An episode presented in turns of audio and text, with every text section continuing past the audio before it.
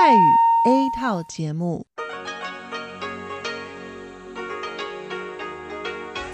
ที่นี่สถานีวิทยุเรดิโอไต้หวันอินเตอร์เนชันแนล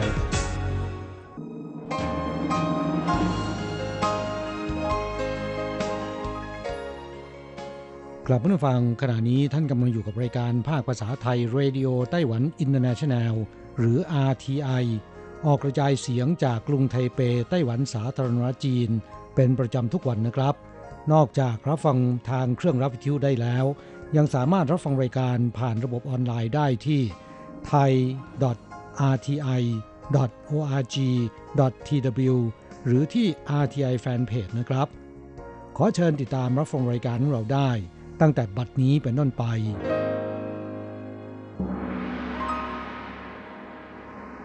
สวัสดีครับผู้ฟังที่รักและคิดถึงทุกท่าน กระผมอโศกศรีจันทร์พร้อมกับคุณอัญชันกลับมาพบกับผู้ฟังอีกเช่นเคยนะครับ ในช่วงของสโมสรผู้ฟัง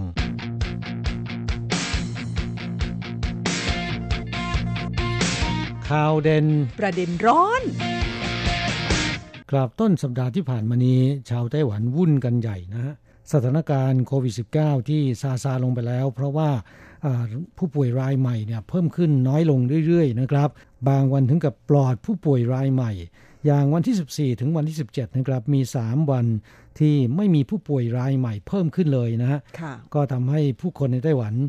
รู้สึกดีอกดีใจนะครับ วางใจได้นะฮะแต่ที่ไหนได้ในวันที่ 19 เมษายนปรากฏเป็นข่าวที่ทำให้ผู้คนในไต้หวัน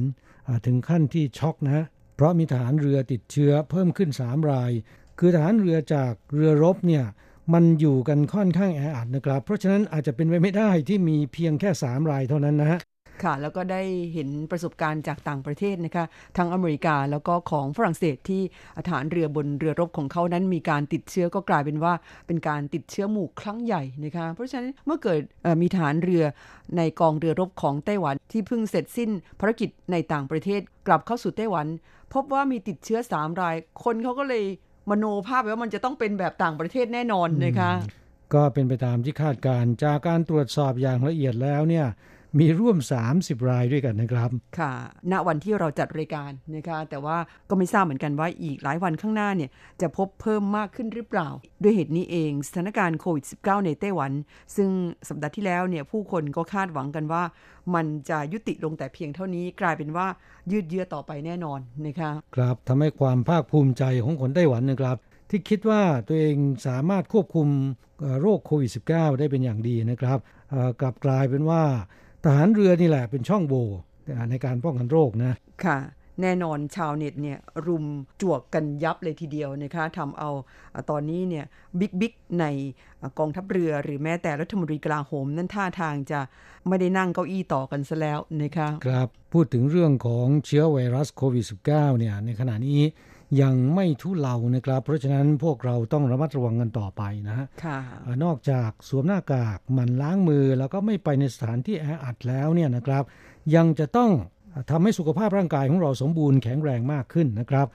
ด้วยการออกกำลังกายและทานอาหารที่เป็นประโยชน์ สร้างภูมิต้านทานให้กับร่างกายของเรามากขึ้นนะ เพราะณปัจจุบันเนี่ยทุกคนมีความเสี่ยงที่จะรับเชื้อนี้มาทั้งนั้นนะคะแต่ถ้าหากว่าร่างกายของเราแข็งแรงสมบูรณ์เนี่ยแม้เชื้อนี้จะเข้าสู่ร่างกาย เราก็อาจจะไม่มีอาการแสดงออกมาก็ได้นะคะคือไม่เป็นอะไร เพราะฉะนั้นต้องมาดูแลสุขภาพกันนะคะสัปดาห์นี้มีเรื่องเกี่ยวกับอาหารบำรุงสุขภาพ แต่อาจจะไม่ได้เป็นอาหารที่ต้านโควิด -19 โดยตรงนะคะแต่ก็มีผลดีต่อสุขภาพเหมือนกันนะคะ เราจะเริ่มจากเรื่องของมะระดีไหมครับ โดยเฉพาะมะระขี้นกนะ ค่ะ เนื่องจากว่าสัปดาห์นี้นะคะมีโอกาสแปลบทความของนิตยสารไต้หวันพาโนรามา ที่เขานำเอาความสำเร็จในการพัฒนาพันธุ์มะระขี้นกของไต้หวันนะคะมานำเสนอ ก็เลยอยากจะคุยให้ฟังกันก่อนคร่าว ๆ ก่อนที่เพื่อนฟังจะไปอ่านรายละเอียดในไต้หวันพาโนรามาฉบับต่อไปนะคะ ครับหลายคนคงจะคิดว่ามะระขี้นกเนี่ยก็เป็นพืชผลที่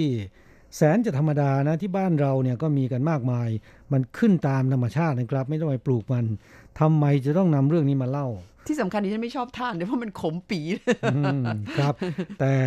หลังจากที่ผู้ฟังฟังเรื่องนี้แล้วเนี่ยคิดว่าท่านคงจะเปลี่ยนมุมมองต่อมาระคีนกไปอย่างมากเลยทีเดียวนะครับ ค่ะ พูดถึงมาระคีนกนั้นเดี๋ยวนี้ไต้หวันเขาพัฒนาพันธุ์ไปจนมันไม่ขมแล้วนะคะแล้วก็ลูกใหญ่กว่าที่เราเคยเห็นกันสมัยเด็ก ๆ คือที่เมืองไทยนั้นลูกไม่เกินกำปั้นนะคะ เล็ก ๆ แล้วก็ขมๆแต่มาระคีนกในไต้หวันนั้น ลูกโตนะคะลูกละประมาณ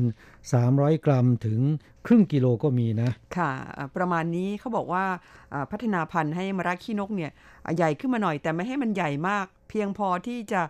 ทำเป็นอาหารจานหนึ่งนะคะรับประทานกันในครอบครัวเล็ก ซึ่งปรากฏว่าได้รับความนิยมทีเดียว อันนั้นหมายถึงที่นำมารับประทานกันทั่ว ๆ ไปเป็นอาหารนะคะโดยเราทราบกันมานานแล้วว่ามะระเนี่ยนะคะไม่ว่าจะเป็นมะระขี้นก หรือว่ามะระจีนทั่วๆไปที่ลูกใหญ่ ๆ สีขาวๆเนี่ยมันแม้ว่าจะมีรสขมแต่ว่าฤทธิ์เย็นนะคะ แล้วก็แก้ร้อนใน แก้อาการเหนื่อยล้าได้ด้วยนะคะครับพูดถึงเรื่องมะระแล้วเนี่ยก็ทำให้ผมนึกไปถึงมะระปั่นในตลาดกลางคืน หรือว่าไนบาซ่าของไต้หวันนะซึ่งหาซื้อได้ง่ายนะ ค่ะ อย่างที่ซีเหมือนตินนี่ไม่ต้องรอกลางคืนเลยนะคะ มีร้านหนึ่งขายกันทั้งวันทั้งคืน แล้วก็ได้รับความนิยมมากด้วยน้ำมะระปั่นนะคะครับซึ่งก็ได้รับความนิยมจากทั้งคนไต้หวันเอง แล้วก็นักท่องเที่ยวชาวไทย เนื่องจากว่าคนไทยเราก็รู้จักมะระเป็นอย่างดี แล้วก็ส่วนมากทราบดีว่าทานมะระแล้วเนี่ยมันจะแก้ร้อนในได้นะคะเป็นพืชผักที่ดีต่อสุขภาพ แต่คุณทราบไหมคะว่าจริง ๆ แล้ว มะระขี้นกเนี่ยมีสรรพคุณที่ดีกว่านั้นนะคะโดยเฉพาะคนที่เป็นโรคเบาหวานนี่ฉันว่าก็น่าจะพอจะทราบกันบ้าง คือในระยะหลังนะคะหลายปีมานี้ก็มีการวิจัยเกี่ยวกับสรรพคุณ หรือว่าประสิทธิภาพของมะระขี้นกนะคะว่ามันดีต่อสุขภาพอย่างไร ซึ่งในไต้หวันเอง แล้วก็ที่เมืองไทยดิฉันก็เห็นมีข้อมูลเหมือนกัน ของไต้หวันเนี่ยเขามีการวิจัยและพัฒนาเพื่อที่จะทำเป็นอาหารเสริมออกมาขายโดยศูนย์วิจัยในไต้หวันเนี่ยได้มีการสกัด สารสกัดบริสุทธิ์ของมระขี้นกออกมานะคะแล้วก็นำมาวิจัยซึ่งก็ได้หลักฐานชี้ชัดว่าสารสกัดในมระเนี่ยนะคะสามารถที่จะช่วยลดภาวะดื้อต่ออินซูลินของเซลล์ ซึ่งมักพบในผู้ป่วยโรคเบาหวาน นอกจากนี้สารสกัดของมะระขี้นกเนี่ยก็มีฤทธิ์ยับยั้งการเจริญเติบโตของมะเร็ง มีฤทธิ์ในการต้านมะเร็งด้วยนะฮะค่ะ เพราะฉะนั้นในไต้หวันเนี่ยตอนนี้ก็มีผลิตภัณฑ์อาหารเสริมหลายตัวทีเดียวที่ผลิตจากสารสกัดของมะระขี้นกนะครับครับพูดถึงเรื่องมะระเนี่ยผมก็ชอบทานเหมือนกันนะ แต่ไม่ใช่มะระขี้นกมะระแบบทั่วไป สามารถนำมาผัดกับปลาแห้งหรือว่า ไข่เค็มก็ได้นะครับอร่อยดีนะ เป็นอาหารบ้านๆที่ได้รับความนิยมนะคะซึ่งสำหรับในไต้หวันแล้วนอกจากเขามีการนำมะระขี้นกเนี่ยไปสกัดเอาสารสกัดบริสุทธิ์ออกมาเพื่อนำไปทำเป็นอาหารเสริมสำหรับผู้ป่วยเบาหวาน แล้วก็ผู้ป่วยโรคมะเร็งแล้วนะคะสถาบันวิจัยและส่งเสริมการเกษตรของไต้หวัน ซึ่งมีประจำอยู่ตามเมืองต่างๆเนี่ยนะคะที่ฮวาเหลียนเนี่ยเขาสามารถพัฒนาพันธุ์มะระขี้นกออกมาได้หลายพันทีเดียว ทั้งนี้เพื่อที่จะช่วยให้เกษตรกรที่ปลูกมะระนี่นะคะ มีผลผลิตมากขึ้น เห็นบอกว่ามีพันหนึ่งนะคะ สามารถที่จะทำให้ผลผลิตของมะระเพิ่มขึ้นประมาณ 6-7 เท่าทีเดียวนะคะครับก็เป็นเรื่องนี้น่าทึ่งนะฮะค่ะทำให้แถวแถวเมืองฮวาเหลียนเนี่ยนะคะ มีผลผลิตมะระขี้นกค่อนข้างมาก ใครไปเที่ยวที่ฮวาเหลียนแล้วอย่าลืมสั่งเมนูที่ทำจากมะระขี้นกมาทานนะคะครับนอกจากแตงโมแล้วนะฮะมะระขี้นกก็เป็นของดีด้านการเกษตร จากเมืองควาเหลียนด้วยนะฮะจากเรื่องของมาราคินกแล้วนะครับ ยังมีธัญพืชอย่างหนึ่งที่อยากจะแนะนำนะฮะก็เป็นที่นิยมของผู้คนไปทั่วโลกนะครับ นั่นก็คือควีนัวนะฮะหลายคนเข้าใจว่าควีนัวเนี่ยมาจากลาตินอเมริกา และก็ยังสามารถช่วยแก้ปัญหาวิกฤตการขาดแคลนอาหารของโลกได้ แต่ว่าคนส่วนใหญ่กลับไม่รู้เลยว่า ในหมู่บ้านของชนเผ่าพื้นเมืองที่ไต้หวันเนี่ยนะครับ มีของล้ำค่าที่ชื่อว่า ควีนัวไต้หวันปลูกกันอยู่ทั่วไปนะฮะจากกระแสการรับประทานอาหารเพื่อสุขภาพที่กลายเป็นที่นิยมไปทั่วโลก จึงไม่น่าแปลกใจที่ควีนัว ซึ่งเป็นพืชที่มีคุณค่าทางโภชนาการสูง และกระจายตัวอยู่ในแถบเทือกเขาแอนดีสของลาตินอเมริกา จะกลายมาเป็นซูเปอร์ฟู้ดนะครับที่ไม่เพียงแต่จะเป็นที่ชื่นชอบของเหล่าดาราดัง ในยุโรปและอเมริกา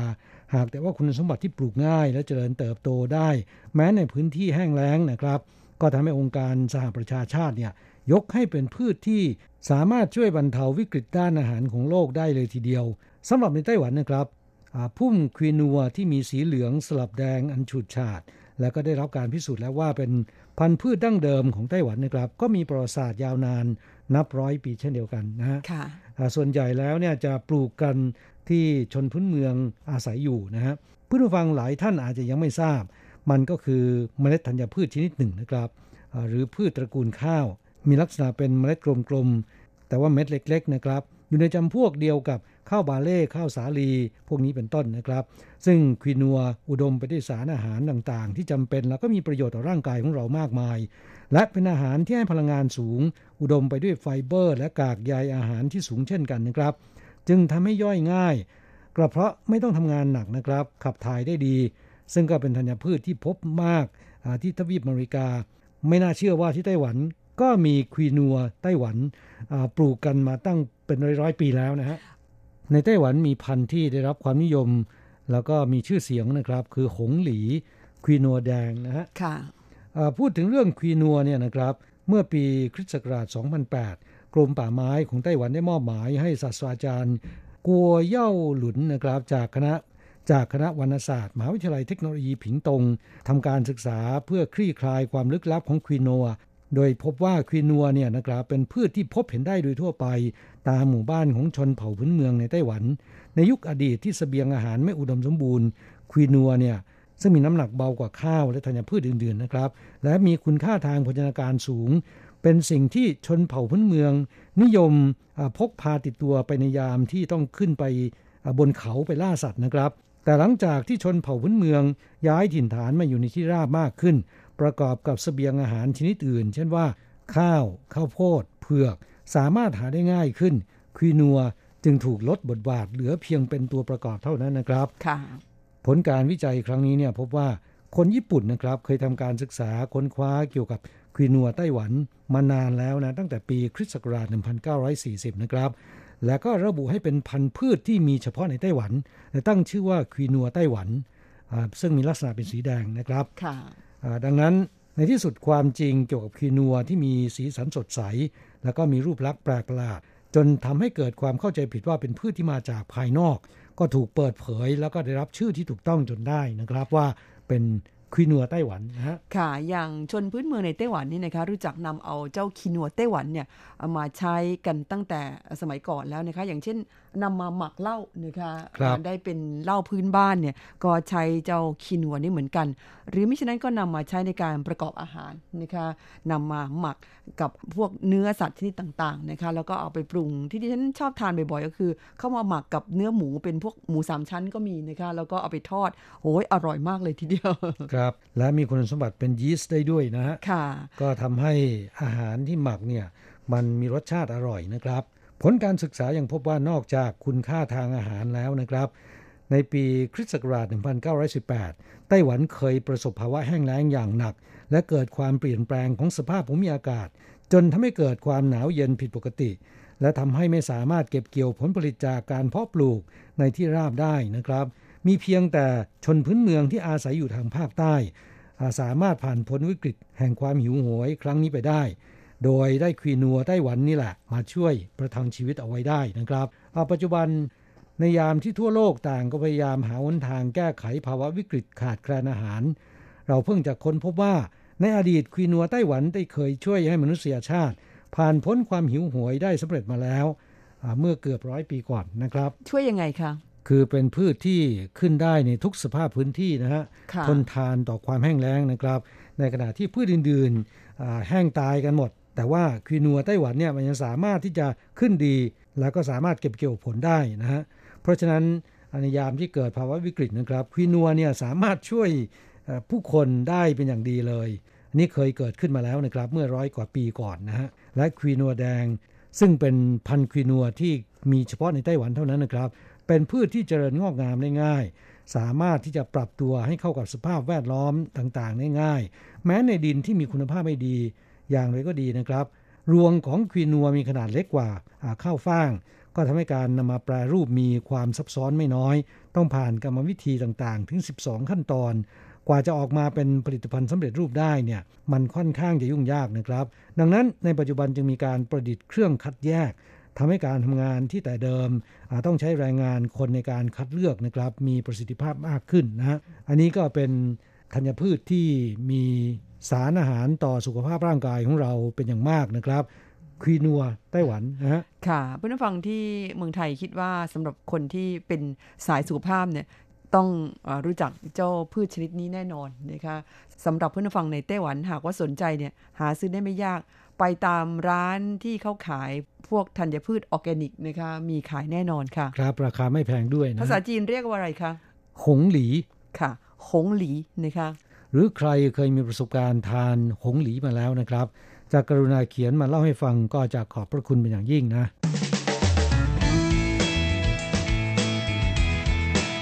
คลายความทุกข์ ปันความสุข ครับช่วงนี้มาตอบจดหมายกันนะครับ ฉบับแรกวันนี้เป็นจดหมายของคุณครูโกเมน พัทรสิทธิกุลชัยนะคะจากที่อำเภอปัวจังหวัดน่านค่ะ จดหมายฉบับนี้ส่งมาเมื่อวันที่ 5 เมษายน คุณครูโกเมนบอกว่าสวัสดีครับ อาจารย์อโศกและอาจารย์อัญชัน สัปดาห์นี้ก็เข้มข้นเรื่องสถานการณ์โควิด -19 ทางประเทศไทยก็มีการประกาศพรกฉุกเฉินแล้ว เพื่อไม่ให้ประชาชนออกบ้านเวลาสี่ทุ่มไปจนถึงตีสี่แต่ละจังหวัดก็ยังมีมาตรการของตนเองเพื่อรับมือด้วย อย่างจังหวัดน่านของผมมีการปิดเมืองกันเลย คือคนข้างในห้ามออก ข้างนอกที่ไม่ใช่คนน่านก็ห้ามเข้า คนน่านที่จะเข้าต้องกักตัวอีก 14 วัน ถนนที่เข้าจังหวัดน่านได้ทุกเส้นทางถูกปิดทั้งหมด เพราะจังหวัดน่านต้องการป้องกันเจ้าโรคนี้อย่างเต็มที่ บางหมู่บ้านก็ทำรั้วไม้ไผ่ทำเป็นหอกแหลม เพื่อปิดเส้นทางเข้าหมู่บ้านเลยทีเดียว คือใครไม่ต้องคิดที่จะเข้าออกหมู่บ้านกันเลย โอ้โหเข้มข้นมากเลยนะคะเนี่ยทำเหมือนกับภาพยนตร์ซอมบี้ของเกาหลีเรื่อง Kingdom ที่ฉายทาง Netflix กันเลยทีเดียว ช่วงนี้ผมก็ไปตลาดเพื่อซื้อวัตถุดิบในการทำอาหารน้อยครั้งมาก เมื่อก่อนไปเกือบทุกวัน ช่วงนี้ก็เกือบเกือบอาทิตย์ถึงไปซื้อหมูซื้อผักที อาหารก็เริ่มไม่ค่อยมีใครเข้ามาขายแล้วครับ คงจะกลัวติดเชื้อโรค แต่ผมก็เห็นหลาย ๆ คน ไม่สวมหน้ากากอนามัยเพื่อป้องกันตนเองอยู่นะครับ ที่จริงในสถานการณ์เช่นนี้ พวกเราควรพึงเสมอว่า ควรพึงระลึกเสมอว่า ทุกคนย่อมมีสิทธิ์มีเชื้อติดตัว ดังนั้นเราจึงต้องป้องกันตนเองอและจากบุคคลอื่นด้วย สภาพการที่จังหวัดน่านนั้นก็คล้ายๆ กับในไต้หวันเหมือนกันเดี๋ยวนี้ตลาดสดคนน้อยลงนะคะแล้วก็ใครจะไปตลาดสดเนี่ยเขาก็บังคับให้สวมหน้ากากอนามัยด้วย ครับขณะที่คนไปห้างขายส่งเนี่ยเพิ่มขึ้นเล็กน้อยนะครับแล้วก็ที่จับจ่ายใช้สอยกันมากสุดเนี่ย ตอนนี้กำลังบูมก็คือ สั่งซื้อออนไลน์นะฮะ ค่ะ ก็คงจะคล้ายๆกับเมืองไทยเหมือนกันเห็นบอกว่าที่เมืองไทยนั้น สั่งอาหารให้ส่งที่บ้านนี่เป็นกิจการที่ทำกำไรที่สุดในยุคนี้ และในไต้หวันที่ตามมาอีกเรื่องหนึ่งก็คือ ตอนนี้เนี่ยราคาพืชผักนี่ร่วงตกลงกันมากเลยทีเดียวนะคะโดยเฉพาะผักใบซึ่งเก็บได้ไม่นานเขาบอกว่าผักใบตอนนี้เนี่ยสนราคาเฉลี่ยอยู่ที่ช่างละแค่ 12 เหรียญเท่านั้นเองนะคะคือถูกมากกระหล่ำปลีลูกหนึ่งสมัยก่อน ช่วงที่ผักค่อนข้างจะมีราคาเนี่ยลูกละร้อยกว่าเหรียญนนะคะ ตอนนี้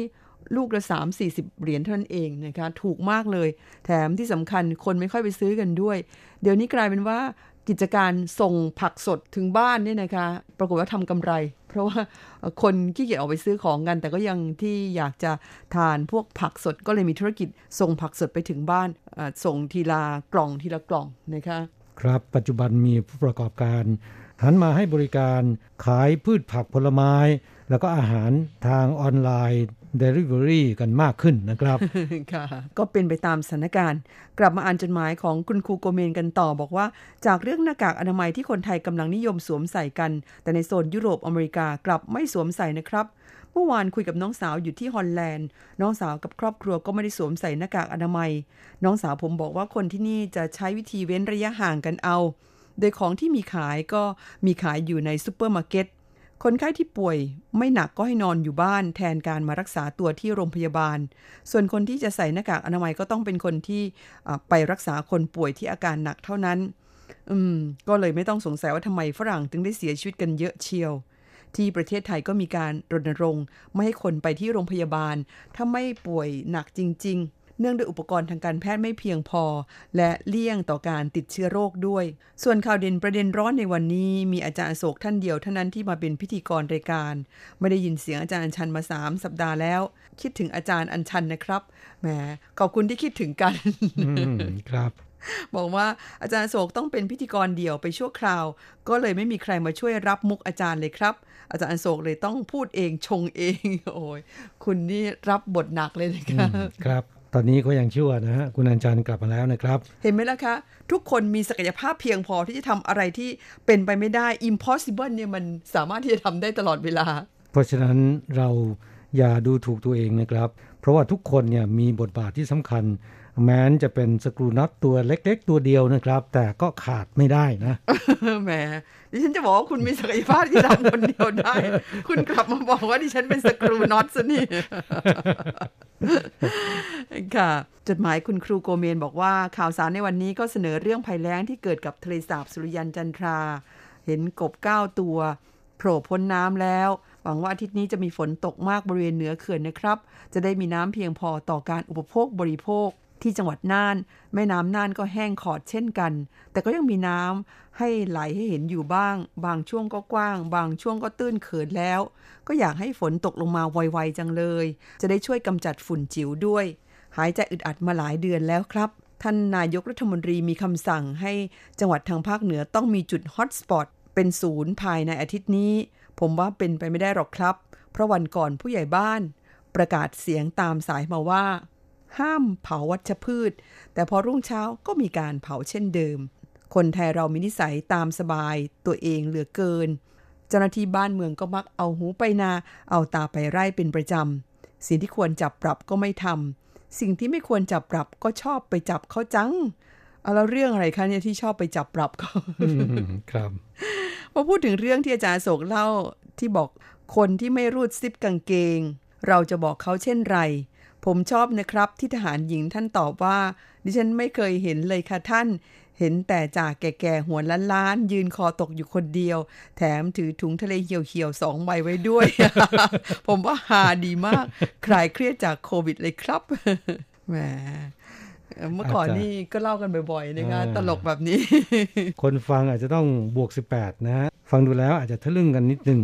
แต่มันก็ทำให้คลายเครียดได้นะ ค่ะ หากว่าผู้ฟัง จะเขียนมาร่วม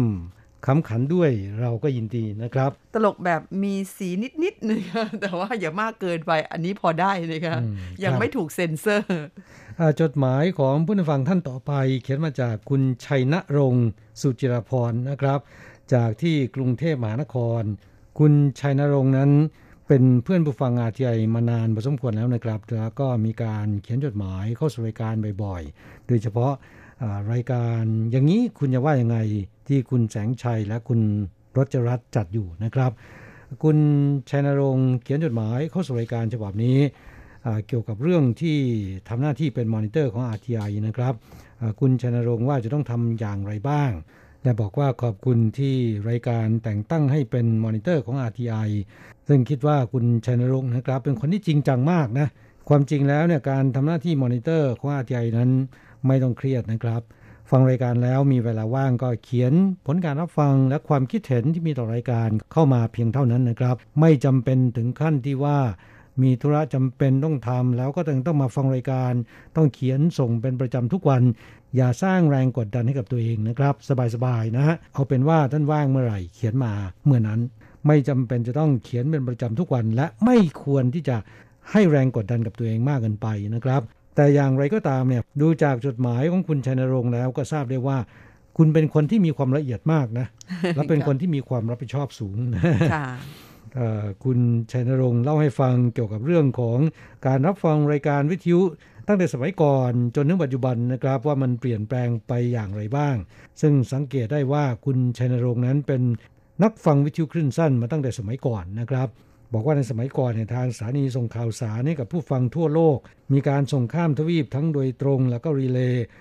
โดยการกระจายเสียงผ่านตัวกลาง คือวิทยุคลื่นสั้นเป็นหลัก ซึ่งยังอยู่ในรูปของอนาล็อกทั้งหมด เพราะว่าเป็นวิธีเดียวที่สะดวก และก็มีประสิทธิภาพมากที่สุดแล้วในตอนนั้น ตามที่เราเราทราบกัน เข้าใจว่าแบบฟอร์มใบรายงานผลการรับฟังคงทำไว้นานมากแล้ว จุดประสงค์ของทางสถานีจึงต้องการทราบผลการรับฟัง พื่อนำไปพัฒนาคุณภาพของระบบการส่งสัญญาณให้ดียิ่งขึ้น ใบรายงานผลการรับฟังจึงเป็นส่วนหนึ่งที่มีความจำเป็นแล้วก็สำคัญอย่างมาก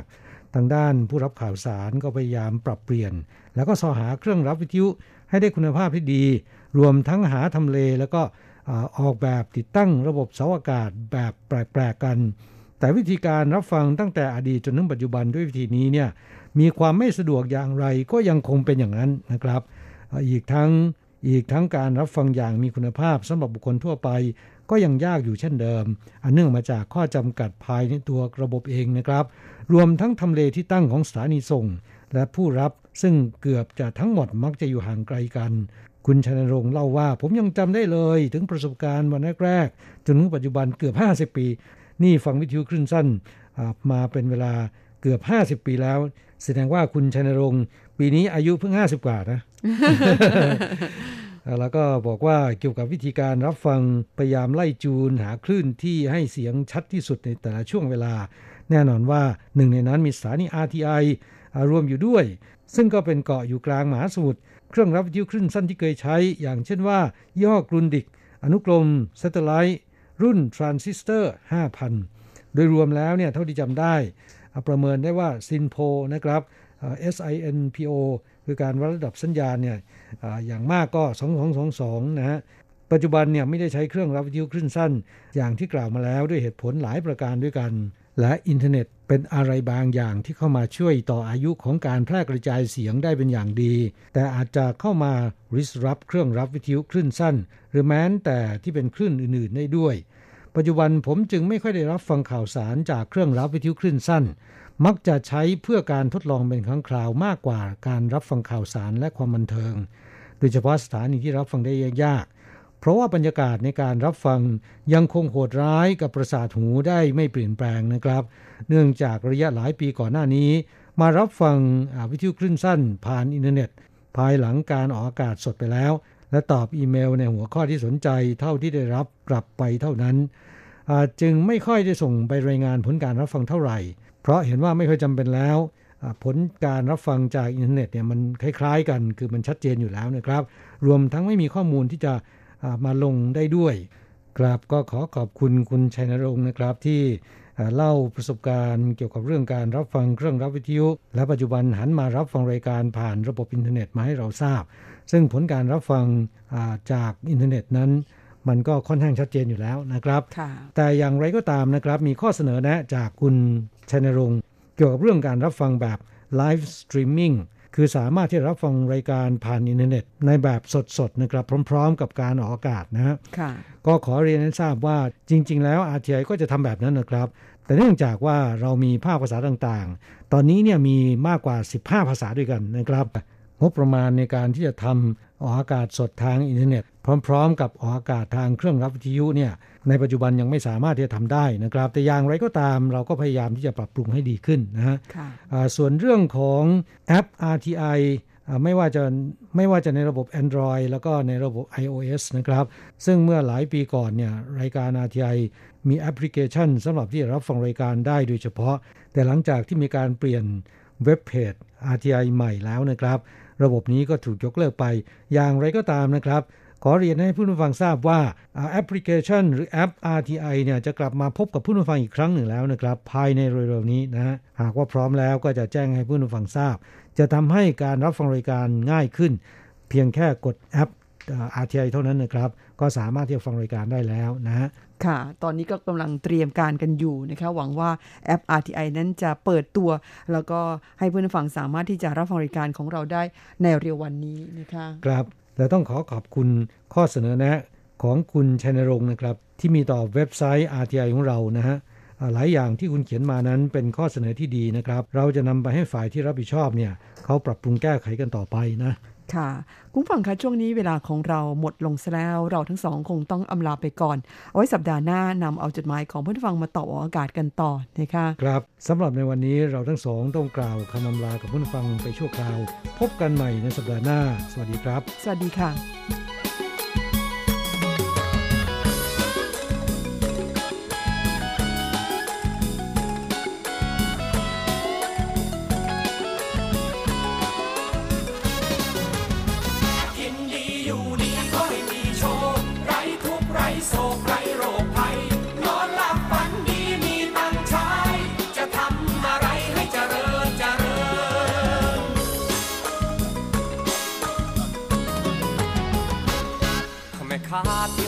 ตาช่างให้ขายดีมีตังและนั่งนับกันเพลินจหนี้ที่ไม่เคยน่าเงิน ไม่คิดดอกเกินขอให้ได้เงินคืนข้าราชการที่ไม่ขอรับชัน ขอให้ทุกท่านน่ะเลื่อนขั้นสูงขึ้น คนดีที่ฟุบไม่ฝืนคนดีที่ฟุบไม่ฝืนที่ดีขึ้นดีขึ้นเจริญเจริญ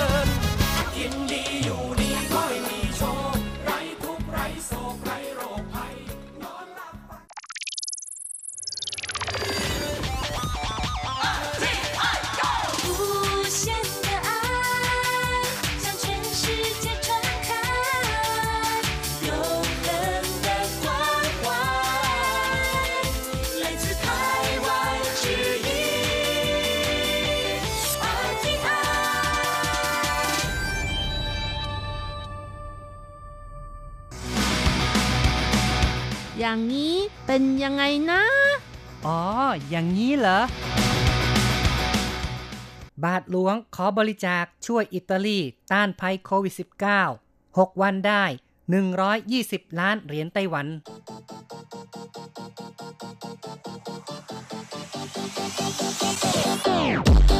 อย่างนี้คุณคุณจะจะว่าว่ายัยังงไง คุณผู้ฟังที่รักครับ พบกันอีกแล้วในอย่างนี้คุณจะว่ายังไงนะครับ ผมแสงชัยกิตติภูมิวงศ์ค่ะดิฉันรัชรัตน์ยนต์สุวรรณค่ะ ในครั้งนี้เราจะมาคุยกันเกี่ยวกับเรื่องของบาทหลวงนะครับ ซึ่งขอรับบริจาคได้เงินอย่างล้นหลามนะครับ ค่ะ คนไต้หวันนี่มีน้ำใจมากเลยนะคะ เนื่องจากว่าบาทหลวงนี้ก็ได้สร้างคุณประโยชน์ให้กับไต้หวันไม่น้อยเช่นกันค่ะ ครับก็คือที่ผ่านมานั้นมีบาทหลวงท่านหนึ่งซึ่งอยู่ทาง เมืองหลัวตงที่อิหร่านนะครับ ก็ได้เป็นผู้ที่ก่อตั้งโรงพยาบาลในไต้หวัน แล้วก็ทำสังคมสงเคราะห์จนมีชื่อเสียง เพราะฉะนั้นเวลาขอรับบริจาคก็เลยมีผู้คนมาให้การช่วยเหลือ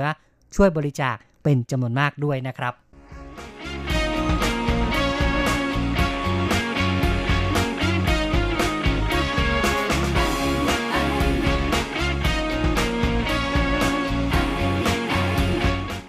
บาทหลวงขอบริจาคช่วยอิตาลี ต้านภัยโควิด -19 6 วันได้ 120 ล้านเหรียญไต้หวัน บาทหลวงจูเซปเป้ดิโดเน่ มีชื่อภาษาจีนว่าลีนัวชิน เดินทางมาไต้หวันตั้งแต่ปี 1965 รวมเวลาอยู่ในไต้หวัน 50 ปี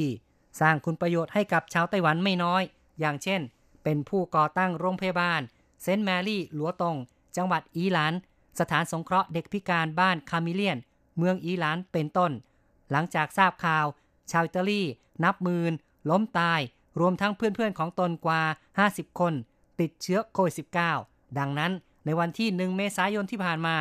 จึงขอความกรุณาจากชาวไต้หวันช่วยกันบริจาคเงิน เพื่อจัดซื้ออุปกรณ์การแพทย์ ช่วยเหลือผู้ติดเชื้อโควิด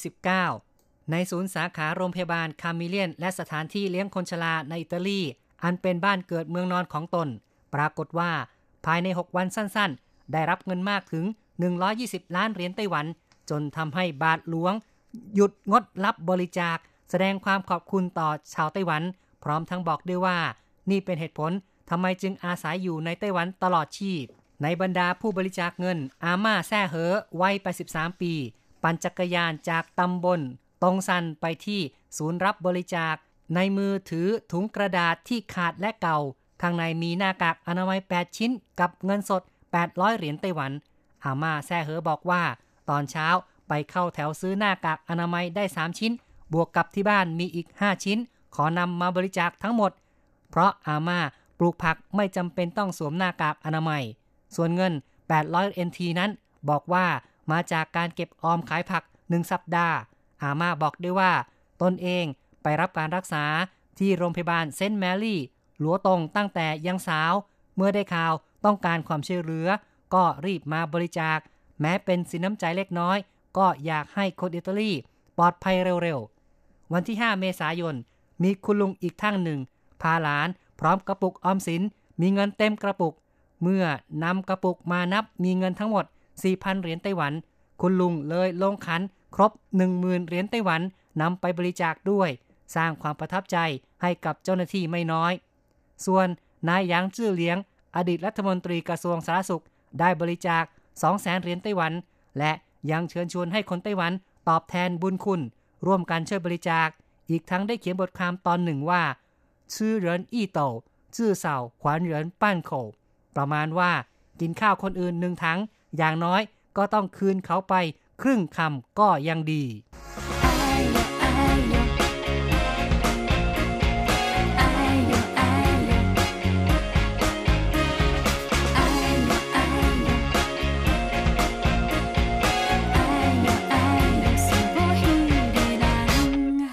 บาทหลวงท่านนี้นะคะ ชื่อว่าบาทหลวงจูเซปเป้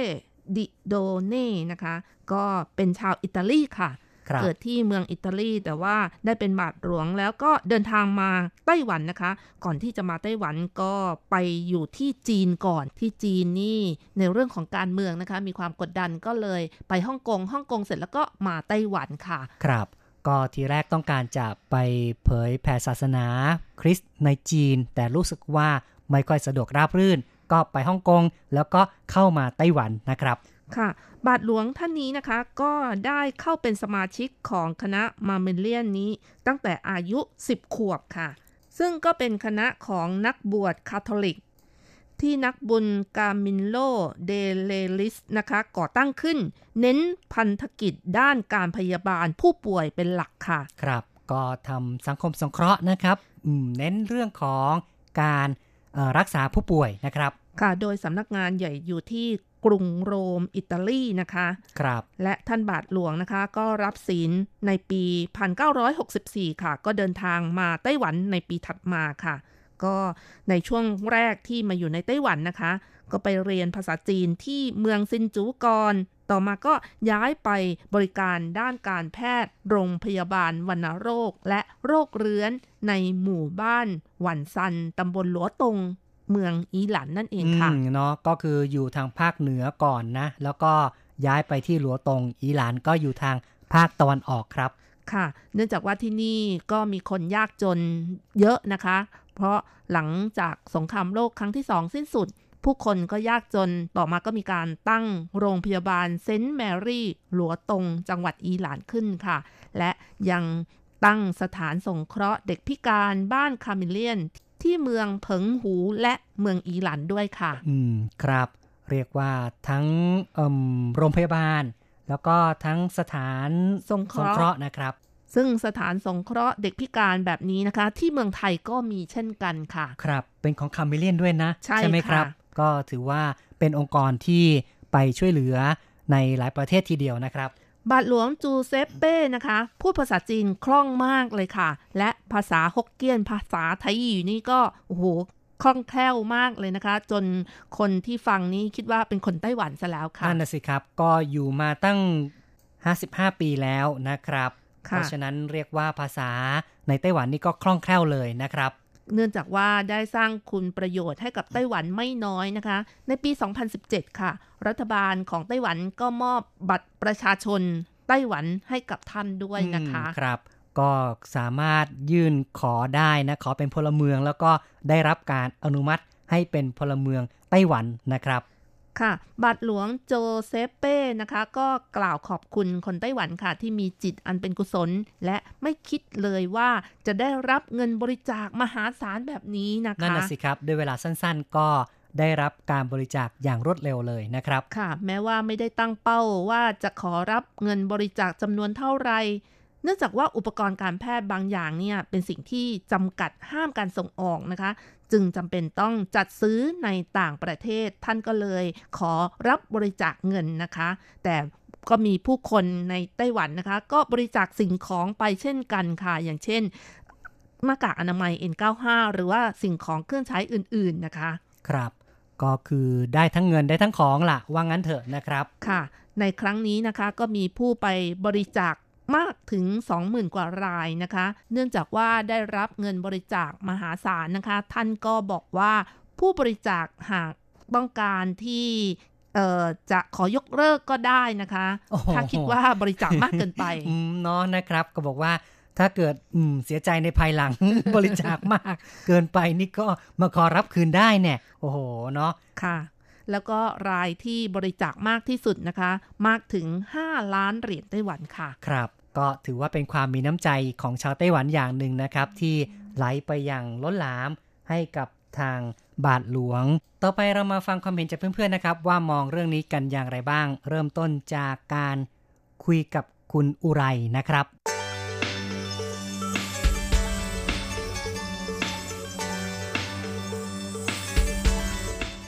รู้สึกอย่างไรบ้างครับ เกี่ยวกับการบริจาคเงินไปช่วยเหลือที่อิตาลีโดยบาทหลวงคนหนึ่งที่อยู่ในไต้หวันนะครับ ค่ะ ดีใจด้วยค่ะ ดีใจเนาะชาวรู้ไต้หวัสึนกดีใจค่ะครัได้บช่วยเพื่อนมนุษย์ด้วยกันค่ะอ๋อเนาะนะครับค่ะเอ่มรู้สึกอย่างไรนะครับ เกี่ยวกับเอ่อสถานการณ์ระบาดในขณะนี้ครับ ก็รู้สึกวิตกเหมือนกันนะคะเหรอครับเอ่มค่ะปกตินี่ต้องเข้าไปในที่มีคนอยู่เยอะไหมครับ เนี่ย เข้าไปในฝูงคนบ้างหรือเปล่าไม่ครับไม่ไม่ค่ะอ๋อไม่มีเนาะแต่แต่นะคละรับคนก็ป้องกันตัวเองแบบว่าก็ไม่อยากให้เขาไปชุมนุมชนเยอะๆอย่างนั้นนะอืมก็กลัวเหมือนกัน ครับ ก็พยายามหลีกเลี่ยงคนอื่น การหลีกเลี่ยงการเข้าฝูงชนนะครับ ค่ะ ครับหลีกเลี่ยงได้ก็ช่วยช่วยๆกันเนาะค่ะ ครับ คุณอุไรนี่สวมหน้ากากอนามัยบ้างหรือเปล่าครับ สวมค่ะ สวมเนาะทุกวันเลยค่ะ อืมออกข้างนอกก็ต้องสวม ต้องระวังให้ดีเนาะนะครับค่ะครับค่ะก็กลับมาถึงเรื่องของการช่วยเหลือซึ่งกันและกันนะครับ คิดว่าบรรยากาศในไต้หวันปัจจุบันนี้เป็นอย่างไรบ้าง ผู้คนเอื้อเฟื้อต่อกันไหมหรืออย่างไรบ้างครับ ก็ก็มีค่ะ ก็มีช่วยเหลือกันอยู่ค่ะอ๋อเนาะนะครับ อย่างการช่วยเหลือต่างประเทศนะครับ คุณอุไรค่ะก็ก็มีค่ะ ได้เห็นได้ฟังอยู่เนาะค่ะนะครับ ก็ค่ะคิดว่าเอ่อ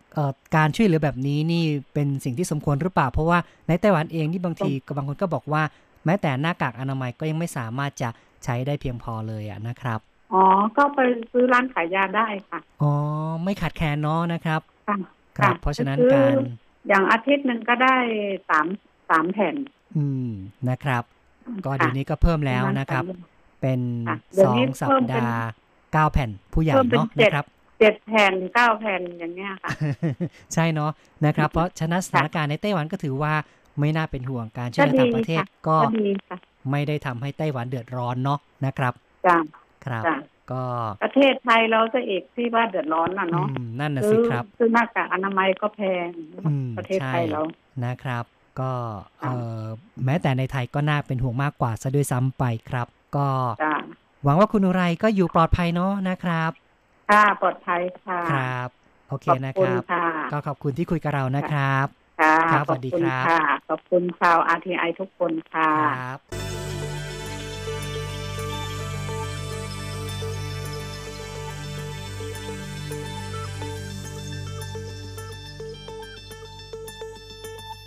จบไปนะครับคุยกับคุณอุไร ซึ่งคุณอุไรก็ชื่นชมว่า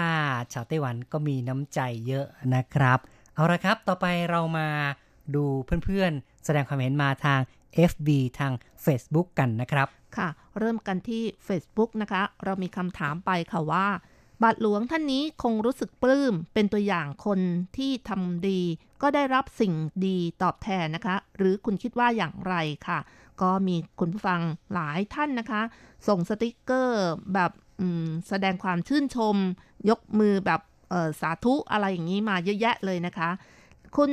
วันธนีนะคะ บอกว่าโลกนี้จะรอดได้ก็ต่อเมื่อเพื่อนมนุษย์มีจิตเมตตาต่อเพื่อนมนุษย์ร่วมโลกกัน อืมเนาะต่างก็มีเมตตา มีการช่วยเหลือ ซึ่งกันและกันนะครับ ค่ะแน่นอนนะคะ อย่างเกิดเหตุการณ์โควิดในครั้งนี้นะคะ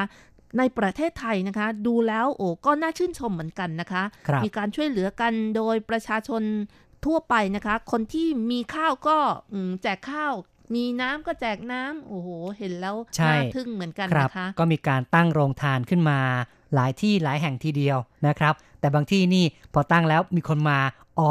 มาขอรับกันเยอะๆ ก็กลายเป็นว่าอาจจะกลายเป็นเป็นรูโหวนะครับ ในการป้องกันโรคทำให้เกิดการระบาดได้ อย่างภูเก็ตนี่ก็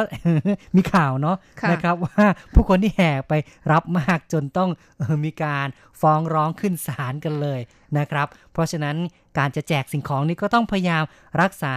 ในเรื่องของระยะห่างทางสังคมด้วยนะครับค่ะถ้าเป็นข้างนอกนี่ระยะห่างอย่างน้อยก็ 1 เมตรถึง 1 เมตรครึ่งใช่ไหมคะ ครับ ก็จะได้ไม่มีปัญหาในเรื่องของการแพร่เชื้อโรค ใช่กันครับ คุณ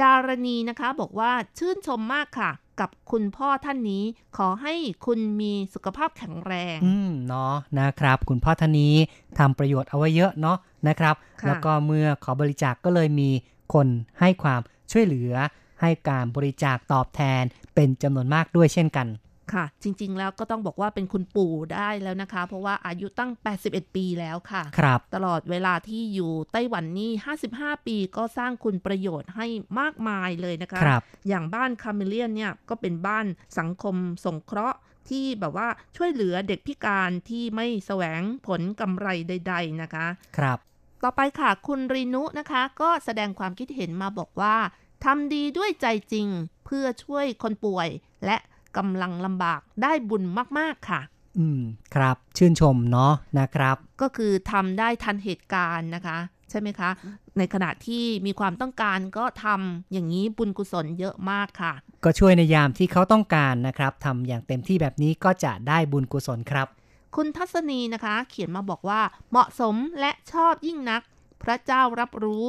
คุณพ่อผู้ให้ อืมครับ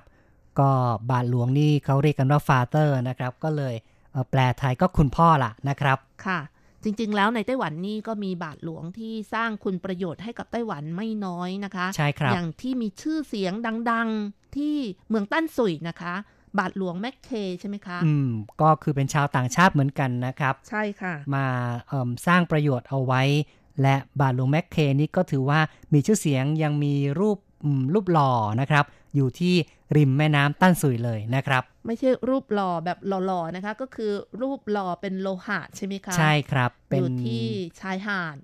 เรียกว่าเป็นรูปประติมากรรมครึ่งตัวนะครับ ก็ตั้งอยู่ที่ตรงชายหาดใครไปใครมาก็จะได้เห็นนะครับ นี่ก็ค่ะถือว่าเป็นผู้ที่สร้างคุณประโยชน์ ก็มีผู้ที่รำลึกถึงอยู่เสมอล่ะครับ ค่ะ คนไต้หวันก็จะเรียกท่านว่า ดรหมาเจียนะคะ และต่อมาก็มีการสร้างโรงพยาบาลแมคเคขึ้นนะคะ สาขาที่กรุงไทเปก็มีด้วยค่ะ และที่ตั้นสุยก็มีนะคะ ใช่ครับ โดยเฉพาะอย่างยิ่งหลังสงครามโลกครั้งที่สองสิ้นสุดนะคะ ผู้คนยากจนการรักษาพยาบาลก็ไม่ค่อยจะดีนัก ท่านก็เป็นหมอฟันใช่ไหมคะหมอฟันที่ช่วยรักษาฟันช่องปากของคนนะคะ และท่านก็อ่านคัมภีร์ไปด้วย แล้วเพลอๆนะคะ ท่านก็ดึงฟัน ถอนแบบจึ๊กทีเดียวเลยนะคะอืมก็เรียกว่าเป็นเทคนิคนะครับค่ะคือบาทหลวงท่านนี้นี่ก็เรียกว่าช่วยเหลือคนยากจนหลังจากสงครามโลกแล้ว ผู้คนแร่นแค้นนะครับ ก็เอ่อช่วยรักษาช่วยถอนฟันนี่เรียกว่ามากที่สุดเลยนะครับค่ะตลอดชีวิตนี่นับพันซี่เลยใช่ไหมคะ ใช่นะครับ แล้วก็อย่างที่บอกไว้คือมีเทคนิคนะครับ ก็ต้องให้ผู้ที่มาถอนเนี่ยรู้สึกผ่อนคลายก่อนนะครับ ก็ค่ะอ่านคัมภีร์ให้ฟังก่อน พอเอ่อคนเผลอคนคนที่จะถอนฟันนี้เผลอนะครับ ก็ดึงปุ๊บหลุดออกมาเลยนะครับค่ะครับ ต่อไปนะคะ เราก็ฟังความคิดเห็นท่านอื่นกันบ้างค่ะ คุณประยุทธ์นะคะ บอกว่ามีน้ำใจเมตตาธรรมคำจุนโลก สาธุท่านที่มาช่วยบริจาคครับ อืม ใช่เลยนะครับ ผู้ที่มาบริจาคนี่ก็เรียกว่ามีน้ำใจกันมาก ๆ เลย ก็สมควรต่อการสาธุการนะครับ ค่ะ คุณบารมีบอกว่าดีใจน่าชื่นชมนะคะ คุณสุพัฒน์ก็บอกว่าชื่นชม แล้วก็คุณเจเบนนะคะ บอกว่าสาธุค่ะ คุณสาสานะคะ บอกว่าคนไต้หวันขึ้นชื่อเรื่องบริจาคมากค่ะ ใช่เลยนะก็ยอมรับเหมือนกันนะครับ เพราะว่าค่ะส่วนใหญ่แล้วก็จะมีน้ำใจเวลาที่เกิดเหตุอะไรนี่ จะเห็นว่ามีผู้ที่ออกมาบริจาคกันอย่างล้นหลามนะครับ ค่ะ อย่างเหตุการณ์แผ่นดินไหวในไต้หวันครั้งรุนแรง ต่างๆนะคะที่เกิดขึ้นนะคะ ผู้คนไต้หวันนี่แบบชนิดที่ว่าบริจาคกันอย่างล้นหลามจริง ๆนะคะน่าครับชื่นชมมากเลยค่ะครับ คุณยุรีนะคะบอกว่าอนุโมทนาบุญสาธุกับบาทหลวง ขอให้ท่านสุขภาพแข็งแรง อืม ดีจังเลยเนาะก็อวยพรให้เลยนะครับ คุณรัตนาบอกว่าสุดยอดค่ะ ครับ คุณวันธนีบอกว่า โลกนี้จะ อยู่รอดได้ก็ต่อเมื่อเพื่อนมนุษย์มีจิตเมตตาต่อเพื่อนมนุษย์ร่วมโลกกัน อืม แน่นอนเลยนะครับ ก็ต้องค่ะมีจิตเมตตามีการช่วยเหลือกันนะครับคำจุนซึ่งกันและกันนะคะครับ ต่อไปครับมาดูความเห็นจากทางอีเมลกันบ้างนะครับ ค่ะ เราเริ่มกันที่อาจารย์เกษมทั้งทองนะคะ อาจารย์เขียนมาบอกว่า คนเราจะช่วยเหลือกันยามตกทุกข์ได้ยากผู้ที่ได้รับความช่วยเหลือจะจดจำไปอีกนาน ผมเองก็เคยเข้ารับการผ่าตัดกระดูกนิ้วเมื่อ 26 ปีก่อน นอนโรงพยาบาล 3 คืน คืนแรกงดน้ำอาหารหลังเที่ยงคืนเพื่อผ่าตัดในตอนเช้า และเข้าห้องผ่าตัด 9 โมงเช้า ดมยาสลบ รู้สึกตัวเกือบบ่ายสองเพราะต้องผ่าตัดสองรอบ รอบแรกผ่ากระดูกเชิงกรานเพื่อตัดกระดูกออกมากว้างประมาณ ครึ่งนิ้ว ยาวประมาณ 2 นิ้ว เอามาเหลาเป็นแท่งกลมๆ รอบสองผ่าตัดกระดูกนิ้วมือออกหนึ่งข้อแรก เพราะกระดูกแตกจากการขับรถมอเตอร์ไซค์ล้มตอนเลี้ยวโค้งขึ้นที่สองนอนพักฟื้น มีสายยางระบายเลือดที่สะโพก โดยมีถุงรองรับ ขึ้นที่สามถอดสายยางออก รุ่งเช้ากลับบ้านได้ อืมหืมเนอแหมเรียกว่า เอาเรื่องอยู่เหมือนกันนะครับ เนี่ยค่ะ เป็นอุบัติเหตุที่ค่อนข้างจะรุนแรงเหมือนกันนะครับเนี่ยค่ะ อาจารย์เล่าให้ฟังว่าตอนที่นอนโรงพยาบาลอยู่นั้น ก็อยู่ห้องรวมจะมีพยาบาลเวรประจำตลอดเวลา ตอนว่างเห็นพวกเธอนั่งอ่านการ์ตูน นิตยสารต่างๆ เป็นการฆ่าเวลา เมื่อถึงเวลาหมอนัด ตัดไหมเย็บในอาทิตย์ถัดมา ผมได้หอบเอาหนังสือการ์ตูนขายหัวเราะที่ผมมีหลายเล่มไปฝากพยาบาลเหล่านั้น ได้รับคำขอบคุณกลับมา แต่ว่าตอนนี้พวกเธอคงไม่อ่านหนังสือการ์ตูนแล้วล่ะ ก็คงใช้มือถือแทนกันแล้วอืมเนาะครับก็เป็นการเล่าประสบการณ์ของอาจารย์เกษม ที่เคยเข้าโรงพยาบาลแล้วก็ได้รับการดูแล และก็รู้สึกขอบคุณบรรดาพยาบาลเหล่านี้เหมือนกันนะครับค่ะ แสดงว่าเป็นโรงพยาบาลที่ผู้ป่วยไม่ค่อยแออัดมากนะคะ พยาบาลยังมีเวลาดูหนังสือการ์ตูนเลยนะคะนะสมัยก่อนนี้รัชรัตน์อยู่โรงพยาบาลนี่ โอ้โหอืมแทบจะไม่มีเวลาเออดื่มน้ำเลยนะคะ ครับก็ต้องบอกว่าอาจารย์เกษมนี่ก็ไปเจอแพทย์ที่ดี เจอพยาบาลที่ดีนะครับ เพราะถ้าหากว่าไปเจอแพทย์ที่ไม่ใส่ใจเนี่ยคือแพทย์ก็ตัดทิ้งเลยแหละ ไม่มีการมาต่อให้นะครับก็เพราะว่าหมอสัญญกรรมเนี่ยนะครับ จริง ๆ ก็น่าสงสารนะ เพราะว่าเออเวลา เกิดอุบัติเหตุแล้วก็เรียกว่าแผลเวอะหวะมา กระดูกแตกมาก็พยายามต่อนะครับเนี่ยแต่บางครั้งถ้าต่อไม่ได้จริงก็คงจะตัดนะครับ หรือว่าถ้าหมอศัลยกรรมที่แบบใจร้อนน่ะไม่สามารถที่จะอดทนได้ ก็เชื่อว่า เขาก็ใช้วิธีการตัดอย่างเดียวเลยนะครับ แต่ว่าในปัจจุบันนะคะ คุณหมอส่วนใหญ่ก็พิถีพิถันในเรื่องของการเอ่อสัญญกรรมด้วยนะคะครับไม่เพียงแต่ว่าผ่าตัดอย่างเดียวนะคะ ยังทำให้เกิดความเอ่อสสววยยงางามมอีกด้วยอืมใช่นะครับ ก็ต้องขอขอบคุณบรรดา หมอหมอพยาบาลทั้งหลายนะครับ ที่ช่วยดูแลโดยเฉพาะในช่วงนี้การระบาดของโควิด -19 ก็เรียกว่า เจ้าหน้าที่การแพทย์ทั้งแพทย์พยาบาลกลุ่มนี้นี่ ก็ต้องทำงานอย่างหนักจริง ๆ เลยนะครับ ค่ะ โดยเฉพาะคนที่ดูแลผู้ป่วยที่อยู่แนวหน้านะคะ ก็ต้องขอยกย่องและชื่นชมมากเลยทีเดียวครับค่ะ ต่อไปค่ะอาจารย์โกเมนพัทรสิทธิกุลชัยนะคะ ก็เขียนมาบอกว่าได้อ่านข่าวแล้วทราบซึ้งในเหลือกเกิน ประชาชนที่ร่วมบริจาคส่วนมาก ล้วนแต่เป็นคนที่มีจิตใจดีงามเป็นอย่างมาก แสดงถึงคุณงามความดีของบาทหลวงจูเซปเป้ที่ทำให้ชาว อีหลันเป็นอย่างมาก ชาวบ้านจึงได้รักและเคารพ และร่วมออกเงินบริจาคอย่างรวดเร็ว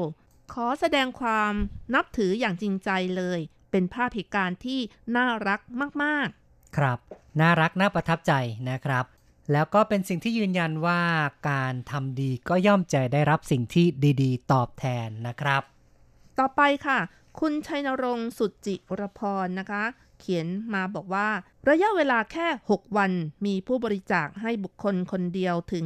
120 ล้านเหรียญไต้หวัน แสดงให้เห็นถึงการช่วยเหลือของภาคประชาชนแบบจริงจังและเต็มใจมาก สะท้อนว่าบาทหลวงท่านนี้คงทำดีจนเป็นที่ประจักษ์มามาก จึงมีผู้ศรัทธาไม่น้อย ในประเทศไทยก็มีการเปิดรับบริจาค ขนาดในนามนิติบุคคลที่มีชื่อเสียง ออกสื่อมาเกือบเดือน ก็ได้ไม่มากเท่านี้ อืม แต่จริง ๆ ในไทยนี่ก็เคยมีคนที่สามารถเอ่อระดมเงินได้ไม่น้อยเหมือนกันอย่างตูนบอดี้สแลมนี่นะครับ ก็วิ่งการกุศลก็ได้เป็นหลายร้อยล้านเหมือนกัน นี่ก็ถือว่าเป็นสิ่งที่ยืนยันว่าใครก็ตามที่มีชื่อเสียงแล้วเนี่ย ใช้ชื่อเสียงของตนเองในทางที่ดีนะครับ ก็สามารถชักนำผู้คนให้เชื่อถือ แล้วก็ให้ความร่วมมืออย่างดีเหมือนกันนะครับค่ะ คุณชัยนรงค์ยังแสดงความคิดเห็นอีกว่า ถ้าทั้งผู้ให้และผู้รับต่างเป็นคนดี การเป็นผู้ให้จึงจะสุขใจมากกว่าเป็นผู้รับอืมกตัญญูกะตะเวทิครับตา รู้จักว่าอะไรคือบุญคุณ และพยายามหาโอกาสตอบแทนคุณ คนจีนในอดีตจะยึดและถือสาเรื่องนี้มาก จัดเป็นคุณธรรมข้อหนึ่งของมนุษย์ ครับ ก็ดีเนาะนะครับ พยายามยึดถือในสิ่งนี้ เชื่อว่าสังคมก็คงจะอยู่ร่วมกันด้วยความเป็นสุขมากขึ้นละนะครับ เอาละครับก็จบไปนะครับ นานาความคิดเห็นจากเพื่อนเพื่อนผู้ฟังของเรา ซึ่งต่างก็ชื่นชมต่อการร่วมกันบริจาคในครั้งนี้นะครับ ซึ่งก็ถือว่าเป็นสิ่งที่ชาวคริสต์นะครับ บาทหลวงต่างๆ นั้นก็ออกไปช่วยเหลือ ในพื้นที่ต่างๆ และแม้แต่ในประเทศไทยก็เชื่อว่ามีองค์กรของชาวคริสต์อยู่ไม่น้อย เช่นกันล่ะครับ อย่างบ้านคาเมเลียนที่เรากล่าวมาแล้วนะคะ ในเมืองไทยก็มีไม่น้อยค่ะ ซึ่งคาเมเลียนก็คือสถานสงเคราะห์เด็กพิการที่ไม่แสวงผลกำไรใด ๆนะคะคำว่าพิการนั้นก็หมายถึงความพิการหนึ่งใน 5 อย่าง อย่างเช่นว่า ด้านร่างกาย ด้านสายตา ด้านการได้ยิน ออทิสติก หรือว่าดาวน์ซินโดรมนะคะ หรือว่าพิการซ้ำซ้อนอย่างนี้เป็นต้นนะคะอืมครับก็เป็นการช่วยเหลือคนในกลุ่มนี้ ซึ่งบาทหลวงจูเซปเป้ชาวอิตาลีที่อยู่ในไต้หวันนี่ก็อยู่ในองค์กรของคาเมเลียนนี้นะครับ เอาละครับก็พูดคุยกันมาพอสมควรแล้ว ในตอนท้ายเรามาฟังเพลงปิดท้ายกันนะครับ ค่ะ มาเพลินเพลงเพราะๆที่ชื่อว่าเฟมงซื่อ ไม่ใช่เรื่องความฝันนะคะ จากการขับร้องของคณะซือหยา หลังจากที่ฟังเพลงกันแล้ว เราสองคนพร้อมทั้งผู้จัดทำรายการ ก็ต้องขออำลาไปชั่วคราวก่อน อย่าลืมกลับมาพบกันใหม่ในครั้งต่อไป สวัสดีค่ะ สวัสดีครับ